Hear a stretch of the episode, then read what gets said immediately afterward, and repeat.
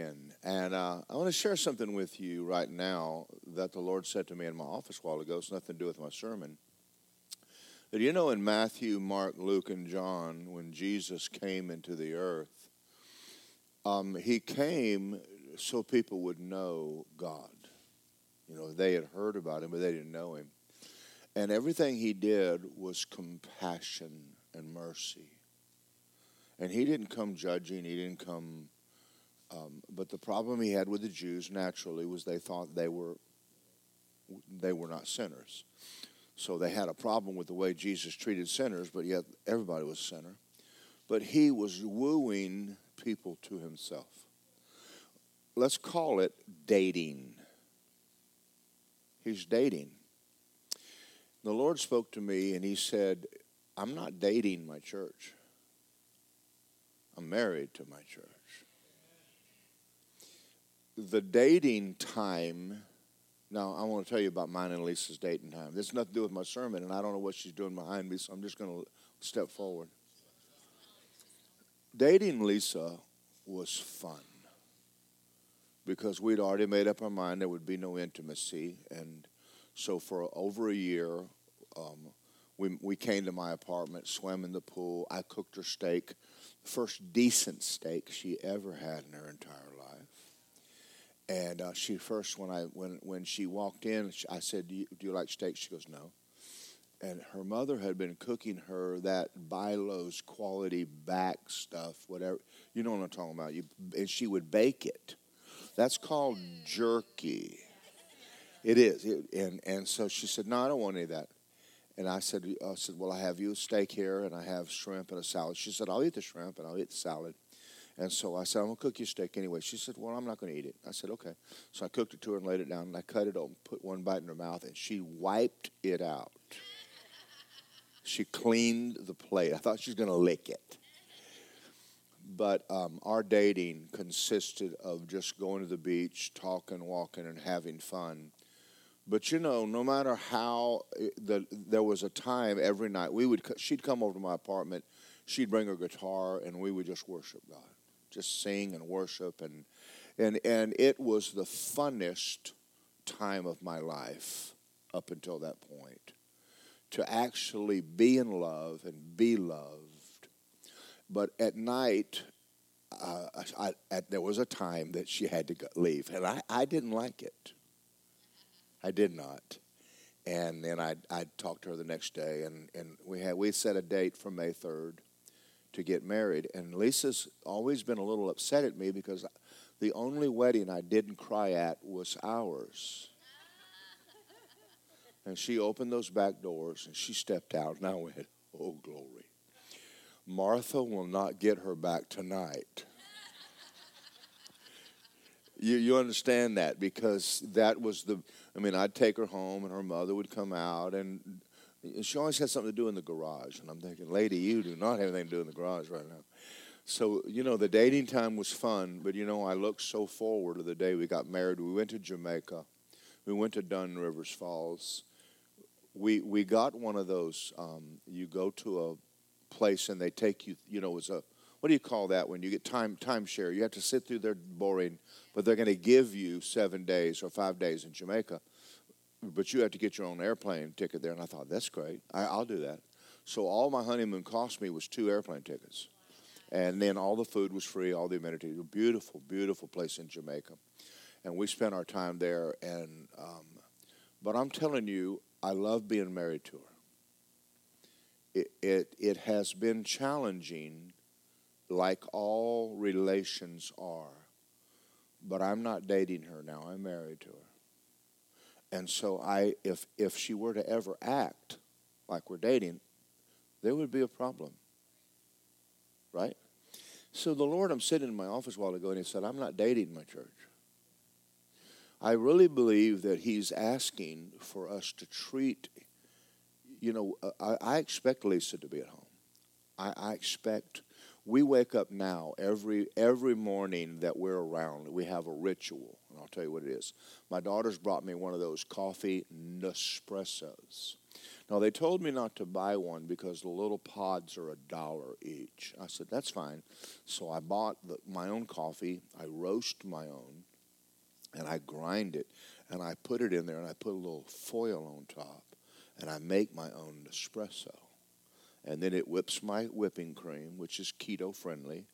And so we go in the living room and we have, and I always make two because I, my coffee cup is about that big. I don't know how many cups that is, but it's more than one. So, but we always sit and read the Bible, pray and talk, and that's that's my best time of the day. I spend with God. And I spend with my wife. And I, I, I wonder how many of us you know, let me say it another way. That will never be a burden to my soul. And after all these years, I still miss her when I'm gone a day or two. Now, isn't that the way it should be? So let me use another word here. There's no such thing as a marriage if you don't work at it. I work at mine. I work at being a better husband. I work at being, you know, there's things Lisa does great, and there's things she doesn't do well. I don't, I don't care about what she don't do well. You know, I've learned over time to just appreciate what she does and not worry about what she doesn't do. That maybe, oh, y'all understand that. Um, but the Lord, I'm in my office a while ago, and He says, I'm not dating my church. We're not dating, we're married. You've walked the aisle. And I, I pray that you would grab a hold of that. This is not my sermon. Maybe it is, I don't know. Grab a hold of that and look forward to your times alone with Him. Now, I'm going to say something here and let it sink. When a man and woman get married, it's obvious after a while she gets a big belly and she starts having kids.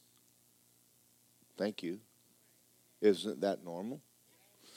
The church needs to get pregnant. And you're never going to get pregnant if you've never been intimate with God. It's not, it's not a, see, we, we, we see Jonathan Shuttlesworth coming. He's an evangelist out after the world. That's not your relationship with the Lord. You know, if Lisa comes to me and says, When are we going on a date? We're going on a date. But if she expects me to take her home, I ain't taking her. I'm taking her to my house. And I'm putting her in my bed. Thank you. And I think that the Lord is saying to his church, I think I'd like to take some of y'all to bed. Woo.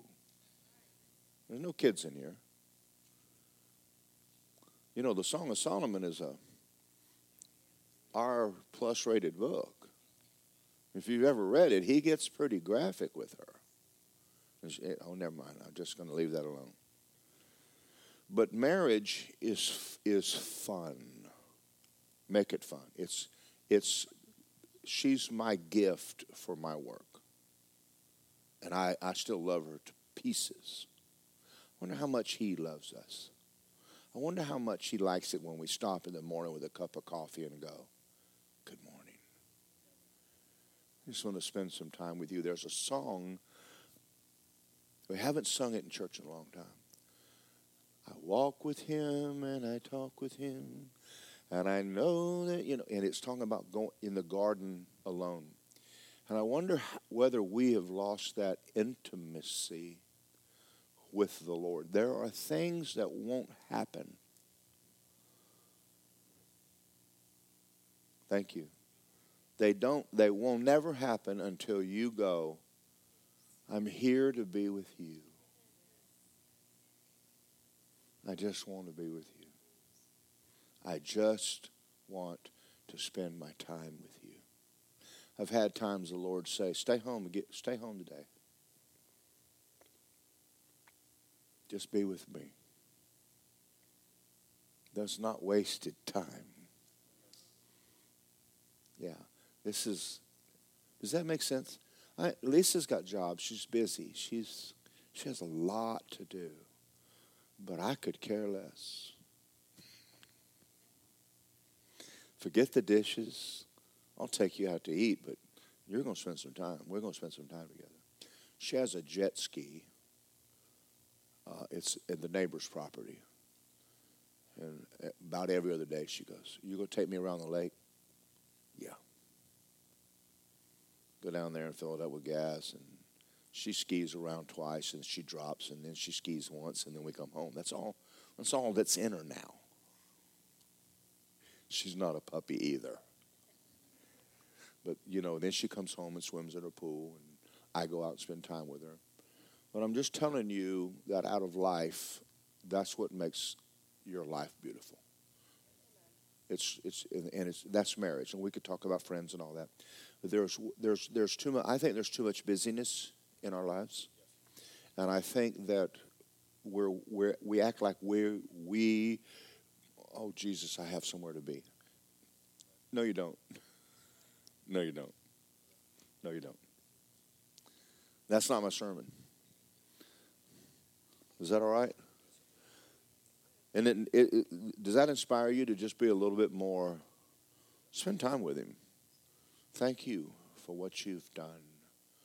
Thank you for rescuing me. Thank you for the new birth. Thank you you know, one day I've never studied it out. What's the what's the um, Hosea? God told him to marry a harlot that he fell in love with. That Jesus fell in love with a harlot. Don't look at me in that tone of voice. You weren't the cream of the crop. But he loves his wife. He loves his bride. And we're his bride. Sometimes we, we preach prayer like it's a, a chop, chop, one, two, pull a lever. Ah, you know, I don't know if all prayer is that way. I, I'm going to say something. Sometimes it's just get in the covers. Okay, never mind. Is that too much for you, Zach? Explain it to him when you get home. Just. Are y'all ready for the word? Get in Matthew. Let's go to Matthew. You know, if I'm saying that, Lisa will tell you this is the truth. Lisa's brother David, how many kids they got? Nine? Okay. They they live in the country, and uh, when they have church, the kids come in, and the and the kids are disciplined, so they don't interrupt the church service. You can bring them in if you'll raise them right. Don't go quiet on me. Yeah, you can, and they're not a burden for you to shove to someone. But what's wonderful is you watch these kids coming in to David's house, and, and you can tell they're dating. And then you can tell they're married. Because right after their marriage, she gets real swollen. And then they come in with a baby, and they have another and another and another. And on the way up, I asked Lisa to give me a list of the names and the children and the grandchildren. And it, there's no way now because David has decided that his job is to completely replenish the earth alone. but it's the way country people do. I think that that's more normal than the way we do it in the city. I, I think that there should be the looking forward to young men and young women getting married, having a house, and and it's it's just wonderful. The kids are fun, the babies are fun. The whole it's a family event when they all come together. Oh, good Lord! The kids are everywhere. They have a barn dance every year, and it's it's about it's bigger than the sanctuary upstairs. It's bigger, and they clod and and what all that stuff, you know, all that with the shoes on and the fiddles and the band and all that stuff. It's crazy wild, but it's fun. Everybody's dressed up like a cowboy and a cowgirl. But it's fun because the kids are running wild, and the little boys and little girls are already starting to notice each other and pull pigtails, and you're like, life goes on. I think the church should be more like that. Amen. I'd like to see some babies born in here. I think you need to go get in bed with Jesus. I'd like to see you pregnant. Thank you. I'm getting rid of mine. I'm pregnant less. I've been doing keto. I've, I'm down to about 18 pounds now, and it is tough. That cake out there, I will not touch it. Lisa got me a keto donut, so I want to go. I'm on a mission to not look like Santa Claus this December. Matthew 11. Matthew 11. I want to talk tonight about, well, let me just read Matthew 11 first before I, before I explain the picture behind me the, the cows. Because you're going to go, what's that? The great scripture. Come unto me, all you that labor and are heavy laden, and I will give you rest. Take my yoke upon you and learn from me. I am gentle and lowly in heart, and you will find rest for your souls. My yoke is easy and my burden is light. Now, he's making a statement here, but before we get going, let's talk about what a yoke is. Both of those animals, they're yoked to each other. Now, Jesus, the one, the one of the animals, is not doing all the work. They're helping each other. Jesus did not redeem you from life. He just said, You come unto me, I'm going to take the hard out of it. You, if you're doing life, I'll do life with you. in other words, we want to have no yoke, but you will have a yoke. And instead of you plowing alone, he said, I'll put my neck in the other side. And what we didn't see here is that really one of them is a Shetland pony, you, and the other one's a Clydesdale Jesus. So we know he's pulling more of his load than yours. So he makes a statement here. It's a, it's a beautiful scripture, and I'm going to read it again. Come to me, all you that labor and are heavy laden. And he's talking here about a lost man. And I'm going to give you rest. Take my yoke upon you, learn of me. I'm gentle, lowly of heart, and you'll find rest for your souls. My yoke's easy, my burden is light. Now let's talk about grace for a moment here. Go to Isaiah 53 with me, please when a man is born again. Now you need you and i need to understand something that before you were born again you were under the curse of the law. The law is hard. The law is hard. Lisa and i when we had um, lunch with with Tom Copeland and Diane today. We I called Tom and said, "I'm taking you out for your birthday." He said, "It's your birthday too." I said, "Forget mine. We're taking you out for yours." And I didn't let him pay either. I stole the ticket, and you know, I knew he wasn't going to give the woman a big tip, but but I did. So, but we what we got off into Diane's history, Pentecostal, and she looked at me and said something very powerful. She said, "One of the things that I learned." From Dad Hagin was about righteousness. I never knew I was the righteousness of God. The Pentecostal people are a wonderful people. Tom um, told me today about the time that he took his father, and he says, My father had a prayer time where he met with God twice a day. No matter what was going on, he stopped and went and prayed. He said, I wished I had my father's prayer life. The early Pentecostals were some praying people. But, but because of, of, of legalism, you know, if you don't understand method, the Methodist Church, the Methodists were early um, legalists. The, the, they were the first Pente- they were the first holiness and then then they got filled with the spirit and became pentecostal holiness. And they brought that wesley legalism or, or into the church. And many of them live their life trying to please god not accepting what he has done. And they don't know it. And when when they begin to hear grace it is like a great revelation to them. So Tom told me about his father, and he said, I took him to Buddy Harrison, Patsy Harrison Church, Kenneth Hagin's daughter, and he sees this lady up there with earrings and makeup prophesying. And he said, I did not know how my father would react to that. When I got home that night and I took him in and I, I he sat on the couch and he began to weep. And he said, Son, I I've been so wrong all of my life.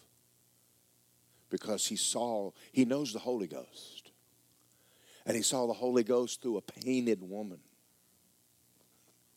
that he would never, you know. So, and then I had another instance in my life where my sister married a church, Johnny Hammond, my, my brother, he's a Marine, just loved Johnny. Johnny's a just great guy, just loving to pieces. And his father, Curtis Hammond, was a Pentecostal Church of God preacher. And, and la- after I had graduated from Rhema, I was here in Orlando. One day, I was talking to Curtis, and he said, You are not going to believe what happened to me today. I said, What happened to you? He said, I spoke in tongues in an elevator. I said, Curtis, that's awesome. He said, I've never had the Holy Ghost come on me anywhere but church. Do you understand how how you can love God and be wrong? And be bound by law? So Jesus in this scripture he's talking about the fact that law is hard. You always wake up not feeling worthy, not feeling like you prayed enough or you did enough or you were good enough until you finally find out about grace that Jesus paid it all and you're accepted in the beloved and you've become the righteousness of God in Christ and you really don't realize how liberating it is for people to walk in a church and hear truth and hear grace and how it lifts them up and they go, Oh my God. I was talking to a woman in Tom's church one time, an old Pentecostal woman. You know how they're old Pentecostals when their hair is pulled back so tight in a bun that it pulls all the wrinkles out of their face. Now that's how you know it's Pentecost. It's supposed to be funny. It's okay. I'm not by being critical. And she doesn't have a drop of makeup on. She has the ugliest dress that Walmart ever had. That's Pentecostal. And so I was preaching in Tom's church on grace, and she came up to me after the service and she said, I would give anything in my life to believe what you just said. Do you understand? The law is a task master, and you are never enough. So when Betty was in Israel with us and Lisa, that we walked in an elevator one night and was on the Sabbath, and there was a Jewish guy standing there, and he can't legally ask me to push a button. That's works.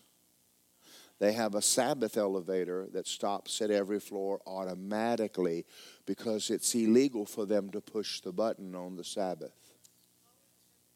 Thank y'all.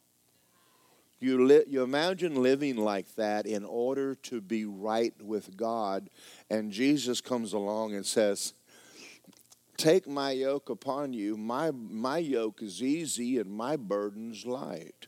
How did he do that? I'm going to read it to y'all. If y'all don't mind, I'm on a roll tonight. I, I mean, I'm just, the Spirit of God is real strong up here. Uh, Isaiah 53 Who shall believe our report, and whom shall the arm of the Lord be revealed? He will grow up as a tender plant and a root out of dry ground. He has no form or comeliness. When we see him, there is no beauty that we would desire him. He was despised and rejected by men, a man of sorrows, acquainted with grief. We hid our faces, and he was despised, and we esteemed him not. Surely he bore our griefs, he carried our sorrows. We esteem that he was smitten and afflicted by God, but he bore our transgression. He was bruised for my iniquities. The chastisement for my peace was upon him, and by his bruises I am the healed. As sheep gone astray, we've turned every one to his own way, but the Lord laid on the Lord Jesus the iniquity of us all. He took a yoke we couldn't bear. He took something we couldn't do and said, Take my yoke. I will take, I'm going to put my neck in your yoke, and I will do what you can't do. So that's so powerful. We, I don't know whether we've ever learned to appreciate what we have. Now, the Jews, imagine spending thousands of years keeping the law, and here comes a Gentile sinner and gets grace. And the Jew goes, What? You just saved that heathen. He did nothing. Amen. Because he said, I did it. I did it. And I think that the Jews have a problem with us because God blesses us so much. We're put in the earth to make them jealous because they even the Muslims have a stricter religious life than we do. And yet we're blessed because he took it, He bore it, He did it. Amen. So a yoke is a good thing, it's not a bad thing. Isaiah 61, turn the page and go to 61. It says, The Spirit of the Lord is upon me. He's anointed me to preach good news to the poor. He sent me to heal up the brokenhearted, proclaim liberty to the captives, say that was us, opening of the prison of those that were bound, to preach the acceptable year of the Lord, the day of the vengeance of our God, to comfort everyone who moans, mourns, console all who mourn in Zion, to give them beauty for ashes, the oil of joy for mourning, the garment of praise for the spirit of heaviness, that they or we might be the trees of righteousness, the planting of the Lord, that he might be glorified. Now that's a picture of us. Now, and, now go back to mentally to that, but go to Isaiah 10 and go to Isaiah 10 and go back mentally, take my yoke. Christianity is not a burden. Being born again is not a burden. You and I were under the yoke, we were under the curse. He has redeemed us from the curse of the law. We've got people outside this church right now that are not born again and they're poor and they're broke and they don't know why. And somewhere along the line, we need to go. It is not white privilege, son, it's, it's Christian privilege. Our God has blessed us coming in and blessed us going out. And we are the redeemed of the Lord. And yes, we look like we're privileged, but it's it's not because we're white or why we're black or we're Hispanic. It's because we've been washed in the blood of Jesus. And all you've got to do to get out from under that yoke of bondage is to come out of the world and accept Jesus and get his yoke, get his neck in your life, get him in your life, and you won't have all this bondage in your life. I mean, we've painted the picture of Christianity like, like come to Jesus and, and oh, you have to go to church, and then you have to read your Bible, and you have, listen, numbnut, you don't. He came along and he redeemed you from the thing that was killing you. And, and he set you free and he busted the lock off your neck and opened the door and let you out and, and he took the curse and he took your disease and he took your damnation and he took your judgment. When it says there is therefore no condemnation, that word doesn't, we don't use it in English anymore. I'm going to tell you what it means. He took your eternal damnation. There isn't any damnation on you. You die and stand before God, He's not going to look and go, You have not been doing. No. Now, see, some of y'all scared to die because you don't know who you are. I, I, Lisa better not ever be afraid to come home because if she is, I'm going to go find her.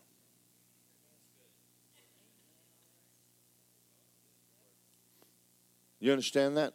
I didn't marry her because she, whether she burns the biscuits or not. Thank you. I married her for her.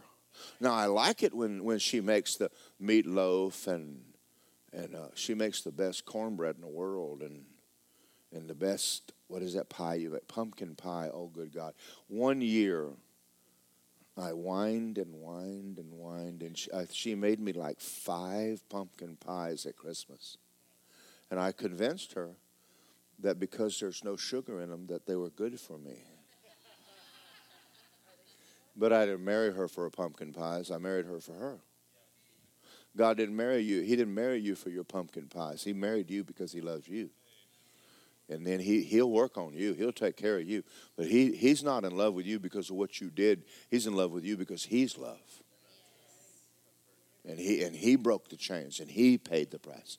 Let's look at Isaiah here. I, I told you to put it on the screen. It shall come to pass in that day that his burden will be taken away from your shoulders and his yoke from your neck, and the yoke will be destroyed because of the anointing oil. The literal Hebrew is because of the anointing. The anointing of God on your life breaks yokes. I was talking to Lisa this morning. We've been talking about the Bible school. And, you know, I don't care how many times you watch a video, there's nothing like live. I can, I can listen to Mark on, on the little zip drive things. I don't know what they're called now. I don't even know what they're called. Just stick them in my truck. And, what are they?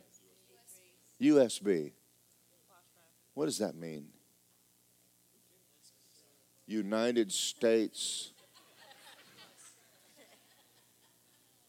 I don't even know what the thing. See, we went from tapes to cassettes, and you lost me.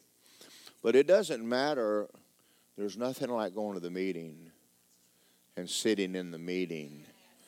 And I've heard him preach it a hundred times, but I really don't care because you sit in the meet. The anointing I mean, the anointing gets so strong in that place. You can cut a hunk out and take it back to the hotel room, and it'll make all the plants live in the foyer. I mean, it'll just the, the anointing is strong, and you just love being in that atmosphere. And that happens in church services. You you say you're going to church tonight, or are we going to watch it on, on YouTube? Well, why don't you just come on in? The the, the water's fine. and anyway, I, I've used this analogy many times, so don't throw anything at me. I don't want a, a text message from Lisa or YouTube. I want her. I'm just stop there and pause. She better not ever call me and go, "Hi, baby, it's on YouTube. I just want to tell you I love you." I'm going, uh, "Where are you?" Well, you know, I'm up here in North Carolina right now, and I'm headed. No, you're not, because I'd marry you. I'd marry a video of you. So even though we have YouTube and videos on church, I really would like to see your face. It's very hard to lay hands on someone through a uh, be blessed. Now, if you're watching me and you live in Apopka, I'll see you Sunday. All right. It is true, though, isn't it? There's something about there's something about Thanksgiving when the family comes together that is very special And Christmas and times. There's something about the home where people are talking and laughing and eating together and having fun. That's it's not like everybody being on. What's that thing when you're on the screens and we're FaceTime? I better not get to heaven to find a phone there. I will know I have died and gone to hell.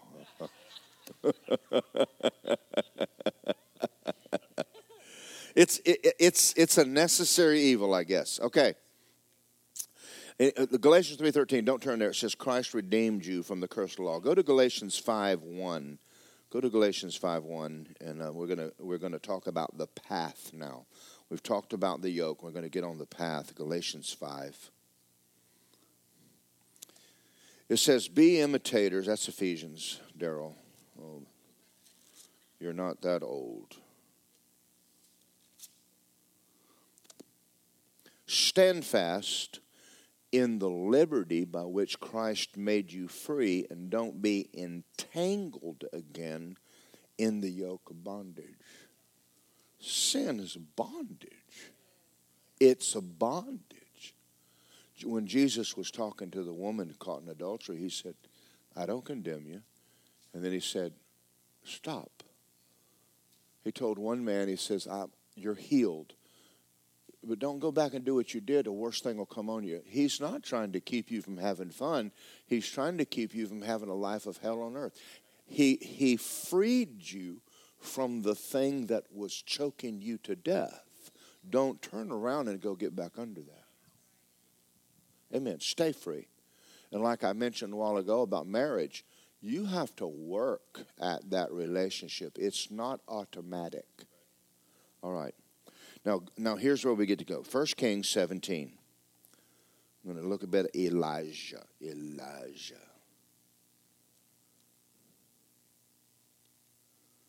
The Spirit of God, he said, Take my yoke upon you. God has a plan for your life. God has a path.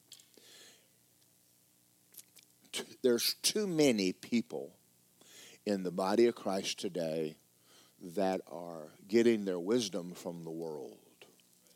They don't know God, they aren't led by the Spirit of God, and they are in bondage. Why would we go ask them how to live life? So here, here's what happens you come to church on Sunday, and then all of your unsaved relatives want to know where you're going to college. What's it to them? Why don't you pray about it? See, y'all went so quiet. At just, I don't like that. It's such a simple thing. Who told you you needed a piece of paper by idiots? Solomon didn't go to school. I'm not a down on school. I'm just telling you that God has a path for you. It might, he might say, I want you to go to school. I want you to go to ORU. I want you to go to Georgia and be a bulldog. I want you. He would never say go to Alabama. I just know God that way. I know him good enough to know he would never say that. But but but you understand so often kids are out doing things and and and I want to show you something in your Bible that has helped me since I got born again. This I learned I heard John Osteen preach on this and and but the Lord taught me this right when I got born again. He taught me now be led by your spirit. That comes from intimacy with God. He said, "Listen, I don't have a bad life for you. I have a great life for you." but it's in but i have a good life for you don't ask me to bless yours. Let ask me what my will for you is. Does that make sense? We've fallen into this trap that if you don't have four years of higher education i was talking to teresa. Where is she sitting right now? She's in here somewhere. Um, teresa's in the back. About how she went to a class on helping people in a church and it was based on the world's way of helping drug addicts and alcoholics. And their whole mantra was the first thing you tell them is that you'll never get out of this. You got eight years in school and you learned that you will never get out of that. I could tell you better than that in one hour. Why would you pay someone money to make you dumber than you are. Well, I just want to know if you're an alcoholic, you'll always be an alcoholic. And you need to accept the fact that there's nothing anybody will ever do. So I want you to say out loud, I am an alcoholic, I am an alcoholic, I am. Get up and leave. Good God Almighty, help me, Jesus. I mean, if, you know, just come in here. If any man's in Christ, old is gone, the new is come, and I ain't an alcoholic no more. Now, I didn't even charge you 18 or 20 or 40,000 dollars to learn that.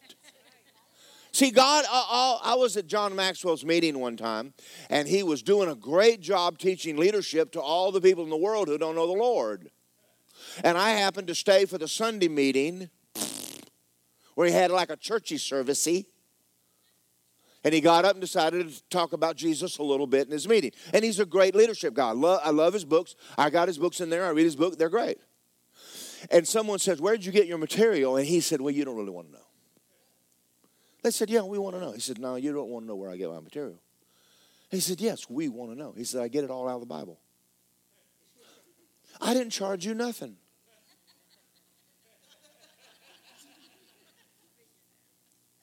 If it didn't come out of the Bible, it don't work. The reason it works, it came out of the Bible. You actually could have read your own Bible and didn't have to go to the meeting. I'm not saying that going to the meeting's wrong. It may be that God wants to use and teach you. But understand that Solomon wasn't a moron, and he didn't go to school.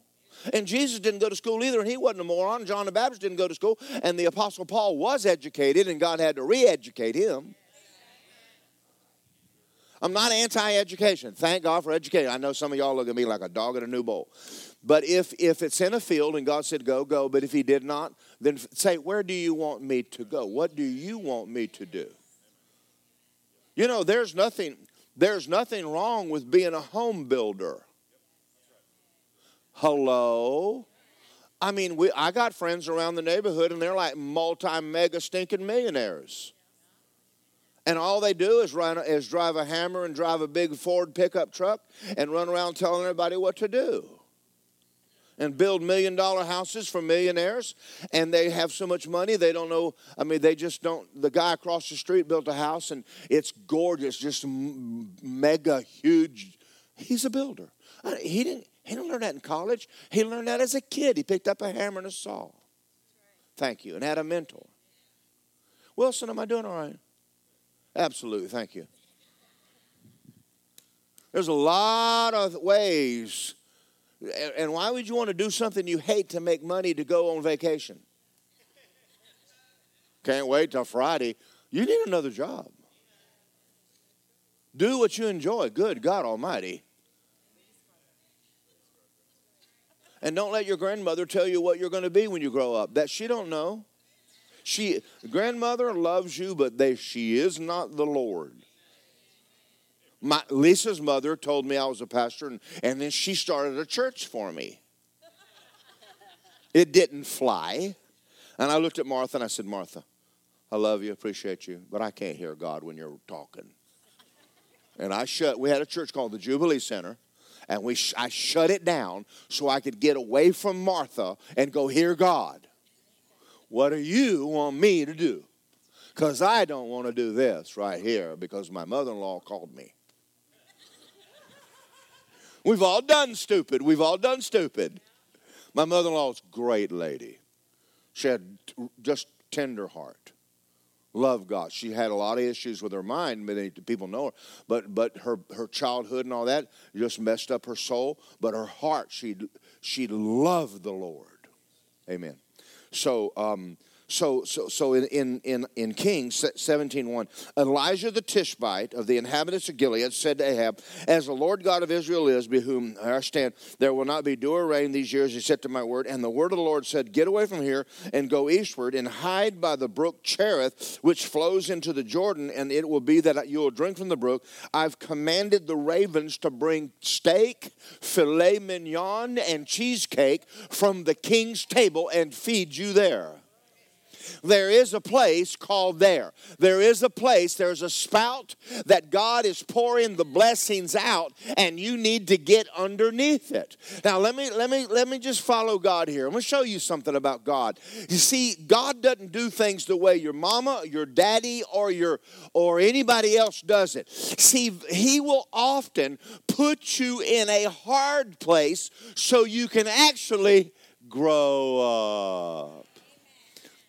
I think everybody that's a teenager should get a job while they're going to school so they can actually learn to work and get a degree uh, and then come to church and get a knee degree and then learn I, I, was, was talking to a girl one day at, um, at the hardware store and she, she was telling me something about you know, she, she was going to give me the change back. And I told her, I said, well, I'm going to give you a dime. Uh, you know, I think, I think she owed me 90 cents. I said, I'm going to give you a dime. Just give me a dollar. She goes, it, it freaked her out. And she locked up. she said, I, I, I don't have a calculator. I can't do that. And I went, darling, you owe me 90 cents. I'm going to give you 10, and you give me one. And, and she's sweating. She says, I don't know where my calculator is. I said, I said, okay, I'm going to help you. I said, give me the 90. So she gave me the 90. I said, close cash register. I pushed the 90 back and I added a dime with it. I said, Can I have a dollar? She says, I'm not sure I can do that. I said, Never mind. And I said, Where do you go to school? She says, I graduated. I went, No, you didn't. Help me, Jesus. And then I went, Do you vote? You're scaring me. Now, how did I get off on all that? Because what people need, so God, listen to me about God. There's a minister friend of mine, a minister, a, a pastor. And when he started a church, he called me and said, Would you like to help me? And I said, No. Now, listen to me. Where do you get the muscles to pastor a church? By growing it. You, you do people no good doing their work for them. You don't throw money at people because if I grow his church, the minute my money stops, it shrinks back to his faith. God will put you in a place and force you to use your faith because your faith can't grow without it. See, you you want to go to Disney every day. And God wants you to go through a little bit of trouble sometimes. Oh, I'm going to come over here and preach. These people over here, they're not even talking to me anymore. So, one of my daughters called and wanted a new vehicle on her 16th birthday, and I said, No. I'm going to buy you a piece of trash. Well, Mama don't want it in the driveway. I said, I could care less because I already know what it's like to drive around town with a 16. So she got a brand new truck. Within a week, she had put it in the ditch. And their friends, her, her cheerleading friends, jumped on the hood and caved it in. Brand new pickup truck. And I went, You have a wreck in the driveway now. Listen, I'm not trying to be ugly. On, help me. Just let people bust it. Let them grow out of it. Let them do it wrong. Let them learn to do it right.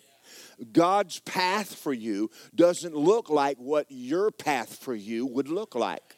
Thank y'all. Y'all are so exciting. You know, when he asked me to take this church, what scared me was I went, I don't know nothing about it. He went, That's real good. Now you have to rely on me. And I went, No joke. And then Bill dies on the day I start, and I call Tom. I go, How you do a funeral? I had no earthly idea. And Tom takes me through it, and I do it, and I'm shaking like a leaf. I'd never done. I mean, they didn't know that I, I did the whole first year in fear and trembling. Just how in the Sam Hill do you get 52 sermons in a year? How does anybody do that? I mean, it just terrified me, man. I'm like, yeah, never mind.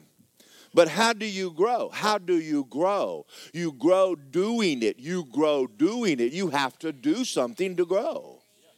So God has a path for you, for you to, to take you where you need to go and make a better you out of you.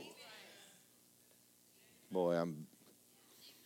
So there's a path, and he now listen to what he says. He, he's listen. I'm just doing my best here it'll okay verse 3 and he went and he did according to the word of the lord and he went and stayed by the brook cherith which flows into the jordan. Ravens brought him meat in the morning bread and meat in the evening. You know that had to be really good meat and i, I kind of wish he'd said a little butter but he didn't say nothing about it. It happened that after a while the brook dried up because there had been no rain so he stood there and said i believe in the name of jesus. I command this brook i command this brook to flow i command this brook to flow. No he didn't do it. And the word of the lord came again and he, and he said he said he said, See, I've commanded a widow to provide for you to go to Zarephath. Do you, do you understand that if what you're doing isn't working, pray and ask God, Am I to stay here? Am I, what am I supposed to be doing? Listen, there's something God has for you. And the blessing is in it. The, the yoke of God for you is easy. See, hard happens when you're not at Cherith. Oh, it's hard. Where are you? I'm at the brook Wekiva. That's not where he said. I've been praying for the Ravens to bring me a paycheck down here. Wait a minute. What did he tell you to do? You know, when I first took this church, and I'm not trying to, I'm just telling you, God has a way of growing you up, whether you like it or not. I was, I had my own business. I would make sometimes two to five hundred dollars a day, six hundred dollars a day some days, and this church paid me four hundred dollars a week. I went, yeah, wow. I went, wow. And, and the Lord said, I don't want you to work anymore. I want you to trust me. And I went, wow. Okay, God. That was, that was some of the best times of my life. Someone said, Where'd you learn how to pray?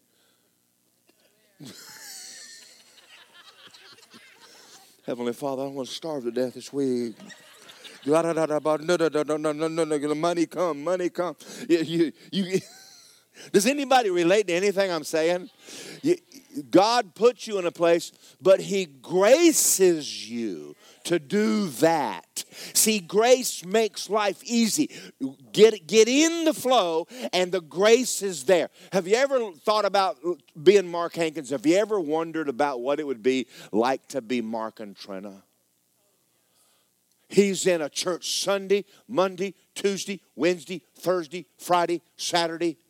And sometimes he's in three different churches in a week. And then he's home.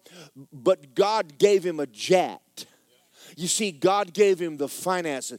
God graced him to do it. And if I tried to do that, I would not have another birthday. because I, I don't even like to get on Delta, go to Atlanta, and go to Louisiana, and spend one whole day to go to a meeting and then wake up at five in the morning and to go to the airport. And oh, y'all, I would have to have a jet of my own. But you see, if he didn't say do it, don't do it. See, one thing, I don't want to be anyone else. I want to be the best me that I can be. I don't compete with anybody. If I want to get better, I'm just looking at getting me better. What's everybody else doing? It don't matter. okay. All right. All right. Uh, this, this is this ain't too bad. Romans eight. Say this is helping. Romans eight. See, so often we got we're getting our wisdom from the natural. That's not you know, we think, well, his is a yoke. Yeah, but his is an easy yoke. Because his yoke, there's grace in in the plan. Now, you know, someone asked me, Pastor, why did you quit Air Mobile Ministries and stay at Word of Life? because the money ran out over there. That was smart. And the Lord said, Get under the spout where the money's coming out. And I went, That would be Word of Life. And he said, I went, Okay. You thought I was a deep prophet. I'm not. I'm just following the money.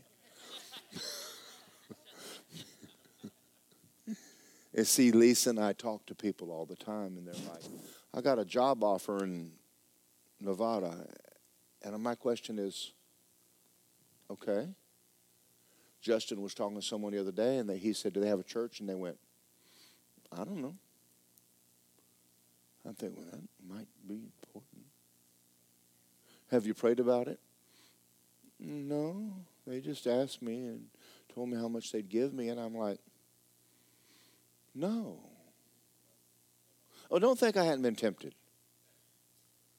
Uh, we all, I think we all have temptations. Uh, I'm just going to tell you the story. Lisa's not in here, but she'll, she'll verify this to be the truth. Lisa and I went on vacation to Alaska. Oh, God. You have no idea how beautiful that state is. We rented an RV, and you can drive anywhere and park it and camp anywhere in Alaska. No one will stop you. You can go to Walmart, park it, and wake up the next morning, go and get groceries, and come out. If you're driving down the road and you go, oh, I love this river, let's fish right here in the morning, just pull off the side of the road. Of course, I carried a handgun with me because I ain't that stupid. But I got, we went, we went fishing. and I, I got fishing poles and that you put together, and I'd get out there and fish. I died and go to heaven. Big old salmon on it. And then, then we'd go down and rent a boat, and they took us out, and Lisa caught a big king salmon, and, then we caught halibut, and they sliced it up and sent it home. And then we got in the RV and went to a lake, and then the next morning we woke up, and it's just beautiful. And then went to Denali and got in a snowstorm in August in a complete whiteout. It's hot as Haiti here. That's Haiti, not Hades, Haiti. And uh, we're in snow in Alaska, and I did take a polar fleece in case it got cool. Oh, yeah, I had it in the bus and the heater's going. And so when I got home, I began to plan my new ministry. I met a pastor there that owned a fishing boat. And he said he made a lot of money. And I told the Lord, Now, Lord, now I'm going to give you a plan, and it's a good one, and I want you to listen. Wilson, you know exactly what I'm talking about. I could I could buy his business and I could take people fishing and and the boys could all become captains of this boat. And then I could buy a little J5 Cub and start flying big fat rich uh, deer hunters out into the tundra and drop them off for a week and and I mean it's like it's like several thousand dollars to just drop them off, and they'll pay you or you don't go get them. Never mind, I'm teasing. But I'm a pilot, and I got to thinking uh, I I could do this. I mean, a little J5, only about hundred thousand dollars at that time, and then I could build a log cabin. And and Heavenly Father, I will I will preach in remote areas. And Lisa and I came home, and we had it all planned how to make a greenhouse and grow good vegetables, even though it's cold. And and and, and then one morning when I woke up, I sat down for breakfast, and I didn't have a happy look. And Lisa said, Good morning. I said, Good morning. She said, What did he say?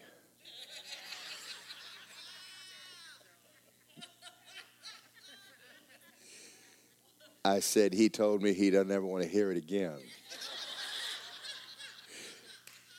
and what did he say to you, Lisa? He said, Don't ever talk about, don't even bring the subject up in my presence. And I went, well, they're all going to hell. Anyway, I had a good argument and it didn't work. Don't tell me you haven't had talks. I got this idea, God. Okay. Romans 8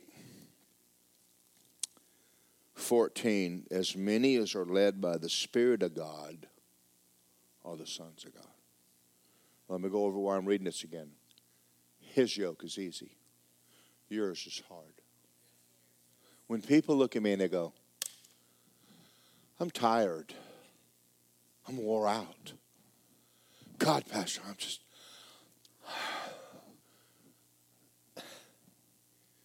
Do you know what's wrong?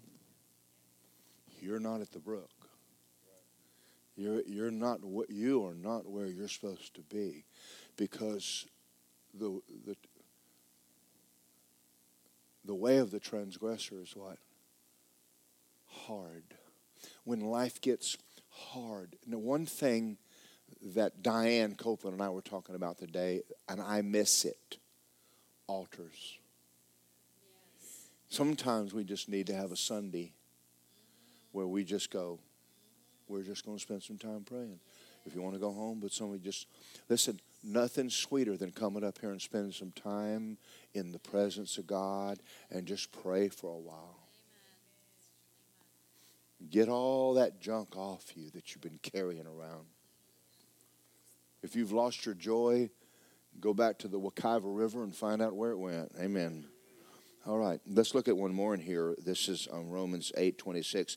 Likewise, the Spirit helps us in our weaknesses we don't know how to pray as well, but the Spirit makes intercession.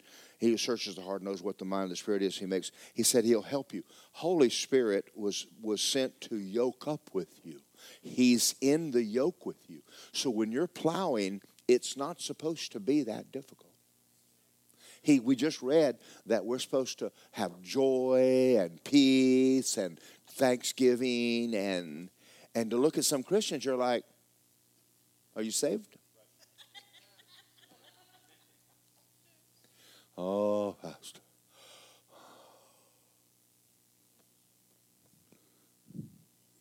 All right. I have one more. Go to 1 Kings again, 18. How am I doing, guys? Yeah, uh, Christianity is supposed to be a joy. Hallelujah.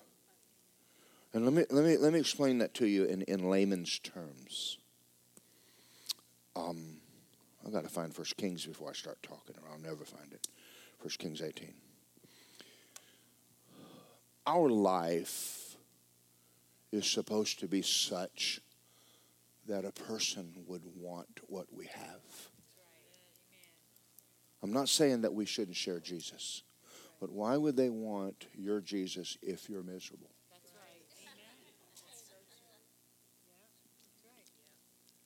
So one day, and I've told this story before, but it bears repeating. And I've always told you that after I pass away and you want to hear stories, just bring Mel up. She knows them all. She doesn't know anything else, but she has written down every story and she knows all the stories. Yeah, that's it. That's the word of the Lord for her right there. So, but I'm. They sent me down to a hospital on I Drive. They really put me alone because they got tired of hearing about Jesus. And I'm a good mason. They want to lose me, so they put me on jobs. So they would send me to places where they had to change everything that the builders did wrong and the hospital's going, all the headers are wrong, all the windows are the wrong size, and we want you to go down there and take a saw and a trowel and a mixer and fix the messes. And I said, okay, I'll do that. I'm getting paid. I don't care what I do. So I've got this this header over my head, and I'm and I'm on a ladder about six feet up. I've got a chop saw that cuts concrete over my head, and you think I'm white now? I was real white. I mean, I look like Casper the Friendly Ghost. I mean, I'm like, dust is falling all over my head. And I'm looking down, there's a man standing at the foot of my ladder, and he's looking at me, and I'm going, Can I help you? Just staring at me, uh, dusting myself thoroughly. And he said, You're glowing. And I went, It's called concrete. He said, No. He said, Sir, you're glowing. I said, All right. He said, Are you a Christian? I said, I am. He said, I'm a heroin addict. Would you come down? I went down and got him born again, filled with the Holy Ghost. I'm not preaching to him, I'm cutting block. But there should be enough joy. There, they ought to see you and go, You apparently are a Christian. Because right now you should be sad and you are not. I got fired, well, laid off from Philip Crosby. I didn't get fired technically, but I had a hard time not singing. I know you're thinking, yeah, you, you should have stopped. I, I don't. It was unconscious. They they moved my desk out to the elevator shaft. They they did. Where you open the elevator, my desk was right there. That's not even in the building because the teachers would come out and go, Please, I'm trying to teach. And I'm like, was I, what was I doing? You're singing again. And I went, Oh. And they'd leave, and I go, Oh, glory to God, Father. I'm so sorry. Praise the name of Jesus. I just love you. What a friend I have in Jesus. it, it, when you know you squish you squish a Christian and you're gonna get a, you're gonna get joy. You ah, joy, glory to God, hallelujah. And and I just think that I just think there's too many unhappy, sad people running around saying they're born again. His yoke is easy, his burden's light. If it isn't, go and say, uh, I think I missed the last place I'm supposed to be or something You know, just go back. But I want to read something to you here. It's about Elijah again. How are we doing for time?